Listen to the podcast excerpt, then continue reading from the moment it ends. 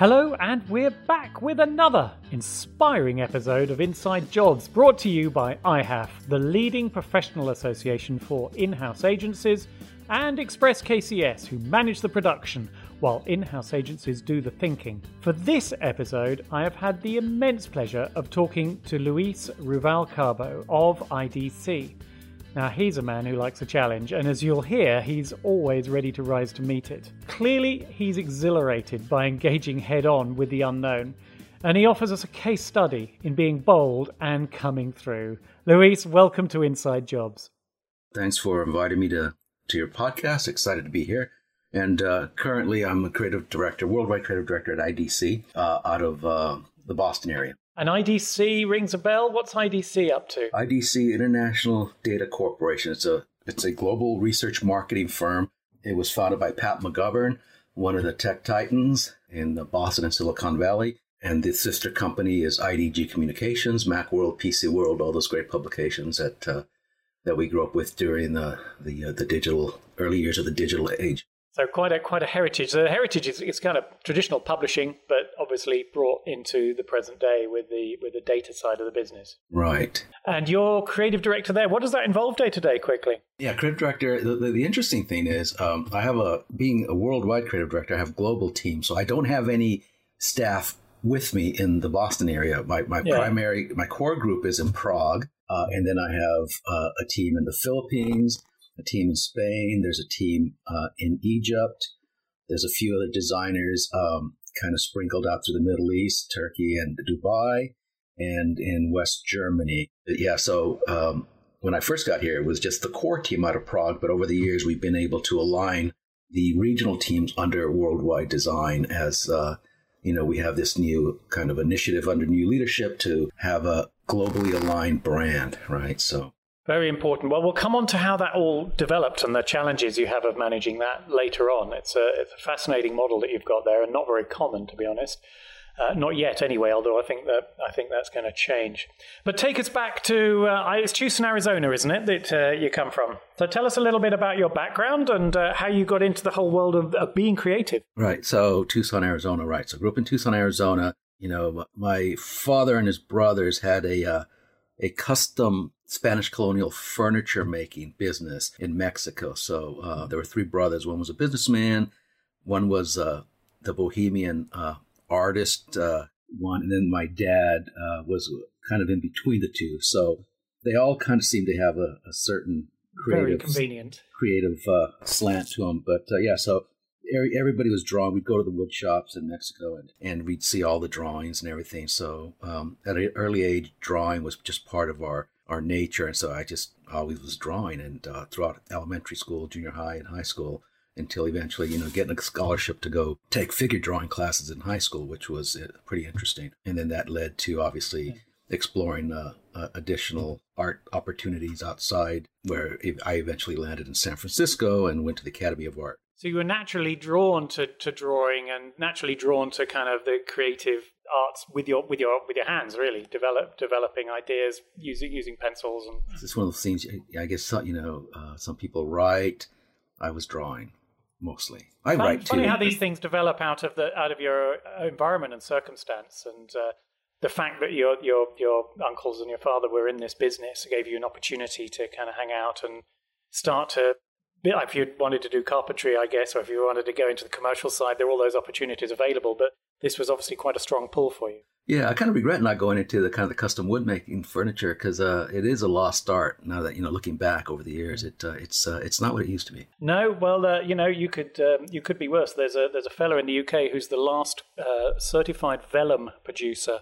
So he's the only one who's certified to take goatskin and uh, prepare it for writing in, in, the UK, our laws are still written on vellum. Would you believe? So, so you know, there are some even more lost arts out there. But I think, uh, yeah, it's not too late, Luis. You could uh, you could always kind of throw in the towel and get into that. But well, I, you didn't. I, yeah, I think I've got my retirement already, just pure drawing, obviously, but with a digital slant. Uh, I think yeah. so. I guess art school and then on into the West Coast. right, right. So you know, going into art school, I guess you know you go into art school thinking you want to be an artist, right? With those aspirations. You want to be a fine artist, right? You want to be an artist. You want to be a painter, right? And yeah, yeah, right. And then you know, then you start learning about other things, right? Then you And you, you know, I was already fairly good at drawing. Uh, we had this old Italian teacher, Michelangelo di Vincenzo, and uh, first thing he did in uh, in the first day of class, he said one thing that stuck with me, and he said it in his broken English. He said, uh, "I just want to say one thing. Nobody gets an A in this class, so just forget about it. Nobody gets an A." and I'm sitting there, you know, getting my my pencils ready and whatnot. And I said to I remember saying to myself, well, we'll see about that. And, you know, sure enough, during, you know, the course of the semester, he'd come around, he'd give his demonstration. Then he comes around, he'd come around to me and he says, yeah, you're pretty good there. You're pretty good.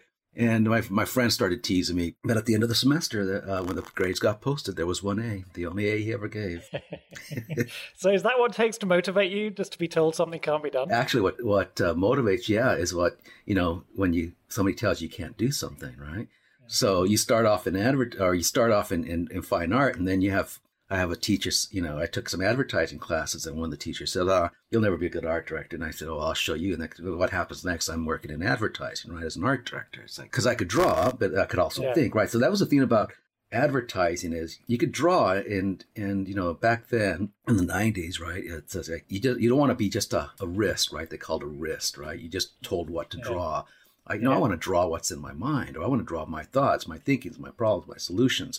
So advertising and art directors really kind of gave you an opportunity to do that, right? So when you have a TV assignment or ads, get the strategy and you have to, you know, sketch things out, think things through. It could be a, a design, it could be a commercial, a storyboard, it could be a, you know, photograph. Uh, you're you're uh, kind of prepping for photo shoots, but you know, if you could draw it and think it and draw it and then have people understand it, then you're in a better position to kind of you know be in the driver's seat rather than being told what to draw or what to do. Definitely. So this is another motivator for you i guess as well to expand to, to expand from just as you say being a wrist someone who could draw to someone who could conceptualize and then exactly and then conceptualization right and attaching that conceptualization ability to a strategy and business problems right? That was the key.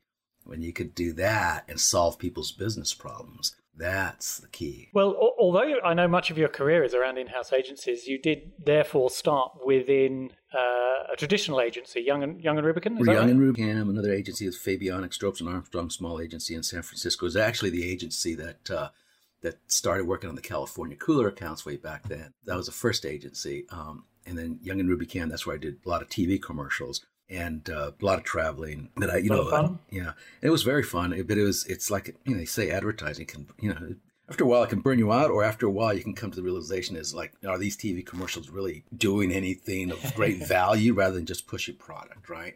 And I think it's that's kind of the creative angst moment. It's, right. Uh, I mean, what am I contributing to the world here? Right. How many talking cars can can I do? Right. So I did the first Spanish talking car for Chevron. You know, those talking cars that they do you know, and after a while, you know, how many AT and T commercials can you do, uh, or Radio Shack commercials? That, you know, it just, you know, it got to this, it, it wasn't exciting anymore. Uh, and then, so that's when that's the close of the '90s, and you hear the, you know, you hear you're starting to hear the uh, the sound of pixels growing louder, kind of, you know, as the digital age is approaching, and you know this train's coming, and uh, you don't want to miss that boat. And uh, so I I started uh, dabbling and, and getting up to speed on you know what's it mean to to become a creative in the digital age? You know web design is it a web designer back then it was a, is a it was wild west right? You didn't really there were no roles so with all this new technology coming along were you did you already have a technical bent anyway? Were you comfortable with the technologies from the get-go? Well i, I think so because uh, you know i took to the computers fairly quickly. So yeah. i think some people just have a disposition i think to certain things. And you know you take to something like a duck to water, or you kind of dip your toes and kind of have second thoughts. But I didn't have second thoughts at all. I dove headfirst into it. So, do you remember your first digital engagement, your non non print, non TV engagement? Not specifically. Um, you know, back then I we started into Adobe, right? So Adobe Suite, right? So Adobe started buying things like PageMaker you had these early software programs, PageMaker and Quark, and all those things we were working on uh, for publishing and to create things, but they didn't have, they were just for print. Mm-hmm. So when Adobe came along and started to kind of aggregate all the software and it started, you know, you can see where that was going. It was going towards digital, it was going towards motion. You know, back then uh, in the 90, late 90s, there was, you know, people were doing um, interactive CDs, right? DVDs and yeah. and the and the programming language was lingo. So i started learning lingo to learn how to program and, and, and, do that. And i remember you had no fear. No but you, you know it gets to the point where when you immerse yourself in something you know i started dreaming in lingo. I remember dreaming in lingo. It's like what? but that they don't use that language anymore right? But uh, no no i've forgotten about lingo till you mentioned it just then. Yeah So tell me, you were at the agency, and but you did then move pretty quickly to what I think we could safely call in-house. Well, uh, yeah. So how did that transition happen? Well, well, actually, it was so again. So as as the '90s were coming to a close, and and you know, I wanted out of market, out of uh, advertising. I started looking around, and uh, a recruiter from the Boston area reached out and had this opportunity at this marketing firm uh, I turned it, first. I turned it down. He, he, called back again a few months later, and it was more of a direct marketing firm. But then he kind of you know talked my ear off and said, "Well, they're they're really looking for someone with agency experience. You know, they want to really expand their their capabilities." So I said, "All right, I'll listen." They flew me out to, to Boston to the Lincoln area, a company called Prevision Marketing, and uh, you know it was cold as hell. I was going to say that you, yeah, you probably weren't used to the weather. Right. It was middle of January. I remember it was like 15 degrees. And but uh, you know, we talked, and it was a good group of people, smart group. They were doing some good stuff. And I, and I, at the end of the day, I said, you know, if uh, I'll join if you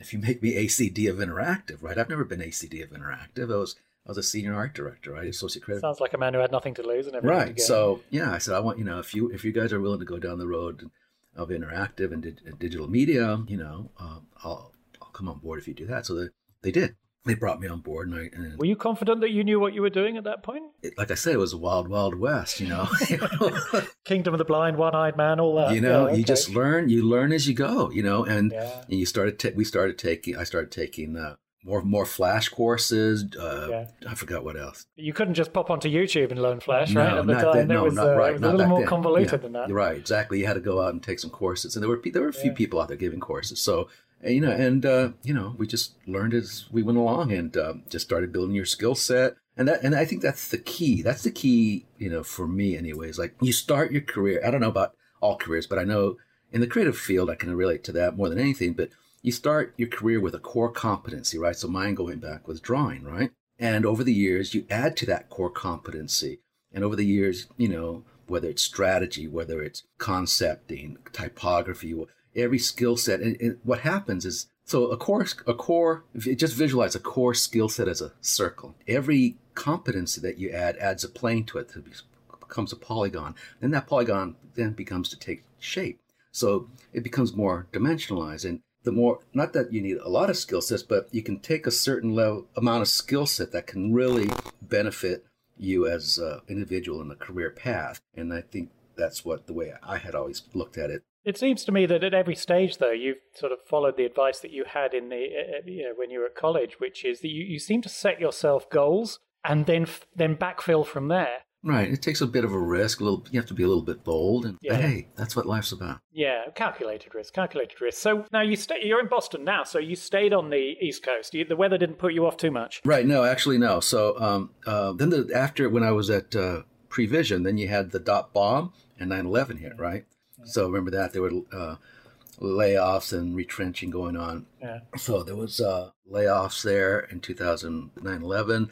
And uh, uh, after a few months of, at Bose, I was recruited, join um, a company, that, and this was actually my first in-house assignment. BJ's Wholesale Club, um, a confidential recruit research going on, and somebody contacted me. They were looking for someone with agency experience, web experience, and uh, to, to manage this large in-house agency of like it was like 25 people. And uh, when i went to the website i was horrified. I was just horrified uh, at what i saw. But then i also realized the opportunity. Horrified because it was so excellent there was no way you could possibly top it yeah or... exactly. No it's horrified because it's just it's awful right? It was just well i think you should be delighted in that case exactly right exactly fruit. so it, it, didn't take long to realize that the opportunity was at hand. Um, yeah. So I, I, joined BJ's as creative director there for I was there for four or five years, and but after a while, you know, it's for me, it's a challenge. It's like I get bored easily. I need to be challenged. I need to be engaged. Um, and after a while, I did a lot of things that I set out to do, and I had set up a succession plan, and I was ready to move on. Move on. So I moved on, and then spent a little bit of time uh, freelancing at Fidelity on some interesting oh, yeah. uh, uh, interactive uh, And then I was recruited by the Boston Globe to become the creative, creative director at the Boston Globe Media. Well, this was this was moments before the big downturn in newspapers. Exactly well. right. So very right. last bit before. This, 2008 was their fight was their biggest year ever. Right, and then 2009 the the recession 2008 2009 the recession hit. Right, so then that massive layoffs there. Right, massive yeah. layoffs yeah. across yeah. the industry. And then I went back to the West Coast, and uh, but in in the interim, I got sidetracked by a recruiter to go to Capital One for a year and down in Richmond, which I did. Um, I knew it was only a temporary thing, but I, I did that because it was right in the middle of the recession. Yeah, and, yeah, uh, yeah, yeah. and they were willing to pay to relocate. And, and so I did that. And it was interesting. Um, but I ended, ended up going back to California, San Francisco, where I started my career. But now I went back, not as an advertising person, but, you know, as a creative director with, you know, web skills, like UX, UI skills. And uh, a lot of the friends, so here's the thing, a lot of the friends that, uh, I had left uh, those years before who did not make the transition to the digital realm were really struggling. So a lot of people, if you didn't make that that uh, jump, that skill set uh, acquisition, you know, it was it, it, was tough for a lot of people, and Yeah, um, yeah. like photography dried up. Right, I it just it just totally changed the landscape. But I was I I felt I, I was well positioned, and sure enough, I you know landed a few roles at, at Success Factors SAP and, and Gigya in Silicon Valley. So I spent uh, five years there, six years there uh, in, in the Bay Area. You- You're, you're moving along a lot. I mean, is that is that just the way you are? That you because obviously you've been at IDC now for some years, but is that is that a characteristic of you, or is that the, you just felt you needed more fulfillment, or were there other issues at play? A little bit of both, but I think um, you know the the so when I went to Success Factors, it was bought by SAP, right? And Okay. and then I was recruited. So when, when recruiters come calling, you know, I'm I'm I'm willing to listen, right? So and so when I was at uh, I was at SAP f- for about two years, and then uh, Gigya came calling, like other opportunity, new environment, new product, right? So every situation presents new learning, and uh, Gigya was a Israeli-owned company, and then they were bought off bought by SAP. So you're back at SAP again. No, but, but at that point, uh, when that when that purchase went through, is when I was recruited to go. Oh, I see. So you moved across. Okay, because I, I I have heard of people uh, getting jobs and then finding they get acquired by the people they used to work for. And uh, Well, not, yeah, but not the people I used to work for, but the Boston area, right? So at now at IDC came calling, um, and this was the this one really. So this role really grabbed my attention because um, because of its global Yeah. footprint and the opportunity to manage a global brand. So so I ended up back here in Boston. I've been here now five years at this company. So let's talk about that because you said at the beginning of the interview that you have this very um, geographically spread, and, and actually it's not like they're all in the United States; they're culturally spread as well with a with a big C. So that was a learning curve for you, I'm sure. Tell us about what you came into and how that evolved. All right. So the, when when I got into IDC, um, you have to remember uh, the, the there's a the history of IDC is Pat McGovern. He had a very entrepreneurial spirit, and he built these two companies as a you know very entrepreneurial, get it done environment. And uh, he left a lot of things to the regions, regional managers, um, and it worked. You know, people succeeded. The, the company grew. But after a while, what was missing was, um, or what was happening was brand fragmentation. There was no brand governance and you, you could have you, you know um, events from different regions on the same topic looking very different. And so that was an issue. And, and when i arrived at idc one of my driving questions was global company or a conglomeration of companies? You know i need to know because without mm-hmm. mm. i can't operate unless i need to know. My understanding is we mm-hmm. want we want to be a global company and obviously that's what we wanted to be. But it took a while to kind of get things in place get the new leadership in place and now there's really a concerted effort to align the brand. We're doing a brand refresh with a new updated logo, uh, with brand governance. It's a global initiative. We have the support of the CEO and the president of the company. Um, so for me, it's very gratifying now after four or five years of, you know, really nudging inch by inch by inch to align the designers, to put in platforms, to put in systems for collaboration across the organization, across regions. We're really starting to see things fall into place now. It's really a transformative uh, kind of experience. Uh, for me to see that, and I hope I hope the rest of the company and executives who have been there can see that and appreciate that as well. From a brand perspective, it's a great, you know, the the, the product is the research, it's the analyst, it's it's great, it's world class, uh, and we just, you know, my whole objective was to make sure that everything that we publish on the website or through events is world class and does justice to the value that the research brings to the customers, which are really is transformative on a social, economic, and business level. Mm. So you mentioned when you got there that there was already a team in Prague. I think you started right. with. There was a team in Prague, but it was more or less a help desk team, you know, and And that was one of the first things that we went about to address was design is not a help desk. It's mm-hmm. it's an integral part of the organization. It's were, you asked to build a design team in Prague because you happen to have an office there and, and it might be beneficial no, so every, economically? Every, everything was offshore a few years before I got there, and it was just operating as a pretty much as a tactical. Uh, mm-hmm. on, on the tactical level. Design services. yeah, yeah.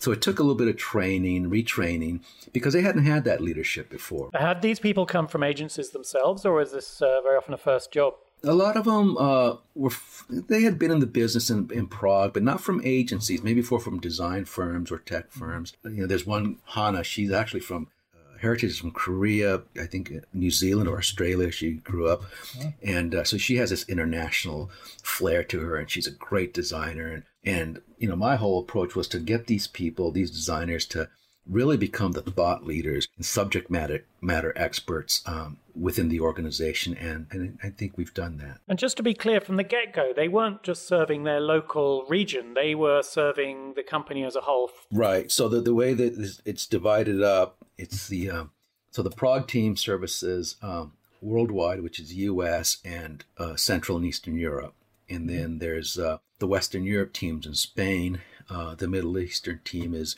in Egypt uh, and Dubai and Turkey. Uh, and then there's the AP team, which services AP, and they're out of the Philippines. And this is a what you might call follow the sun process. Though you've yes, you've heard of that. Available well, that's in, what we're time zones. Right. That's what we're trying to do, right? So that couldn't have happened a year ago or two years ago, but now that that conversation is taking place. Follow the sun. So it can't happen without alignment. It can't happen without platforms and resources in place and collaboration, right? So things like Monday.com for project management, InVision, uh, Canva for design tools for non-designers. Um, there's a lot of things that have to fall into place in order for you to be successful at that. So yeah, absolutely. And while and while you're doing that, you need to align them stylistically as well for the brand. Absolutely. And so, is is that uh, with all these different time zones in operation? Is that a matter of kind of getting people to uh, to to get on a call in the middle of the night so that everyone can get on a call with you and, and lead that? Um, how does that happen? The design re- regional designers and the design leads did not report into worldwide. They were on their own. They reported into into country managers, managers who knew nothing about design. They knew about their mm. business and their events. So to me, that's a disservice to designers. You can't grow a designer into a proper role with proper feedback loops if you don't have some sort of design branding skills of your own. So mm. they're kind of that. Hence the the uh, the help desk, right? Design service help desk scenario. So what we've done is put the design lead, so they report into me now, put them in a position to understand explicitly where the where the brand is going. Uh, we meet daily, so they can be then the the key touch points to the regions, right? So they don't have to come. Kind of your representative in the region. They don't have to come to me, even though people will still come to me. That you know, I've I've empowered them, developed them, hopefully, to be in a position to speak for the brand in a unified manner. And does that also mean that you adopt best practices with briefing and uh, workflow and how that process works and the general job flow work process right. too? so you know again you know the project brief is is an important document. Do we always get it? No. Do we always ask for it for the most part? Yes. So yeah a brief is important. The workflow again we have a process that we try to uh, adhere to and we're always working on it. Again you know we've been working on this over the past for really over the past two years, it's really accelerated, right? So finally, you know, I'm able to get uh, budgets for things like Canva for non-designers. We'll design the templates, right? So one of the biggest things is you want to empower people. You don't want everybody coming to design for everything because it'll just bog us down, right? But you want to empower people to, to solve and, and go to print to press as quick as possible, mm-hmm. uh, or design to, to press. Um, and we set up templates in Canva for regional teams uh, to to publish their own stuff, but we'll lock things down, right? The the logos and things and whatnot, types, colors. So there's brand kits built into that. So that helps. That helps with uh, you know maintaining a certain brand uh, level of brand uh, cohesion. Product development's big, uh, but we're seeing things now that we haven't seen happen in the company in even a year ago. There's there's really this concerted effort to uh, collaborate, to align globally, to communicate across disparate teams. Mm-hmm. Um, so it it really you're seeing the change in real time, and it's not something that you know you have to wait for. It's happening. I was told, I, you know, normally a creative director reports into the CMO, right? Mm-hmm. I was mm-hmm. told um, you're going to be reporting to the CIO. And I said, oh well, that's that's unusual, but I'm, I'm I'm listening.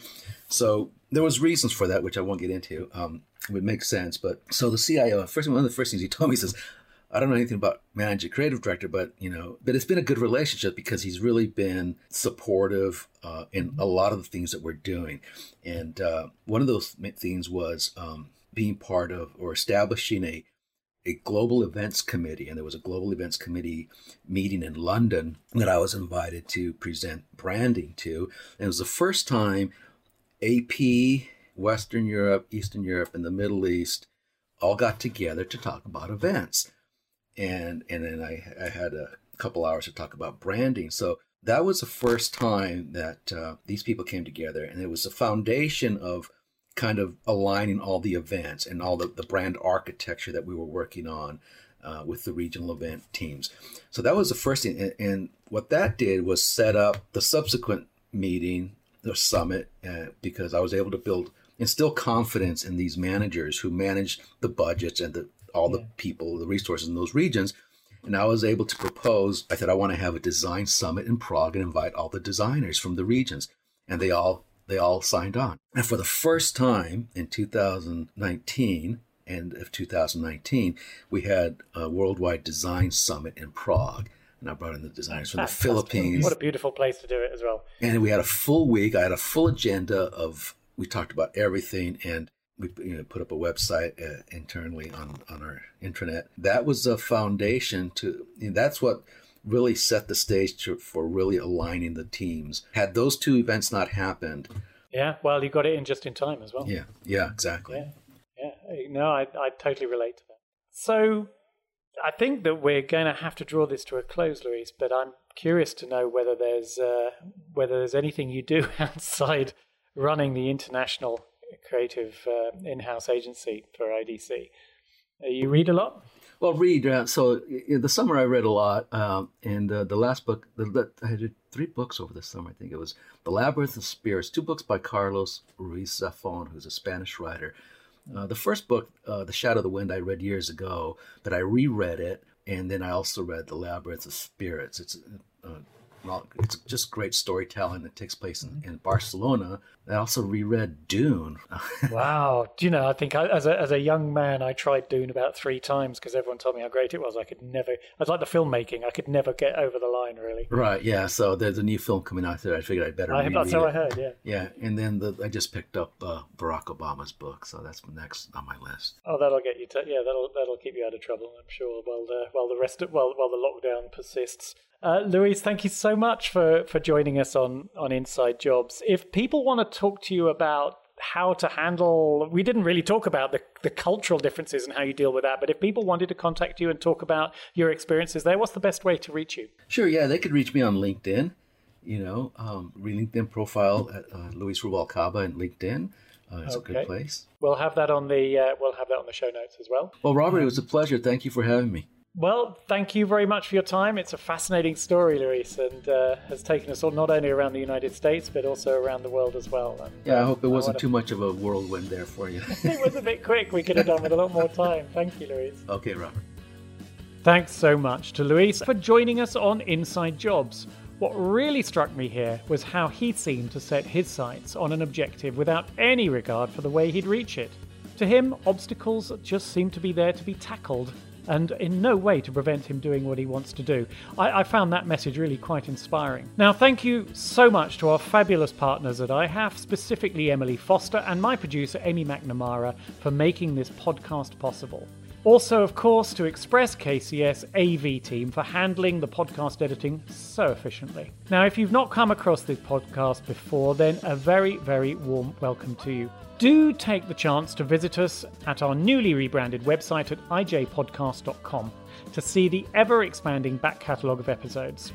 If you've any thoughts or ideas, then feel free to drop a comment there, and also you can sign up to the extremely intermittent IJ newsletter, so do please keep the feedback coming. Till the next time!